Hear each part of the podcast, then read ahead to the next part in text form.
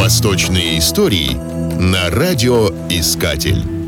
На Востоке зачастую общая точка зрения не рассматривала нечестное отправление должности чиновникам как особое преступление. Авторы хроник даже удивлялись, если высокопоставленные чиновники вдруг оказывались честными людьми. Так историки невозмутимо и без тени осуждения сообщают, что умерший в 926 году управляющий государственным казначейством не оставил в казне даже медика неоднократно заподозренные и даже уличенные в растрате чиновники после уплаты ими растраченных денег или оставлялись на посту, или позднее вновь назначались на эту должность. Лишь такой неистовый благочестивец, как правитель Аль-Хаким, в 1013 году приказал отсечь, как простому вору, обе руки начальнику одного министерства за совершенные там растраты. Впрочем, тот же Аль-Хаким в 1018 году вновь поставил этого человека с отрубленными руками на пост главы ведомства расходов,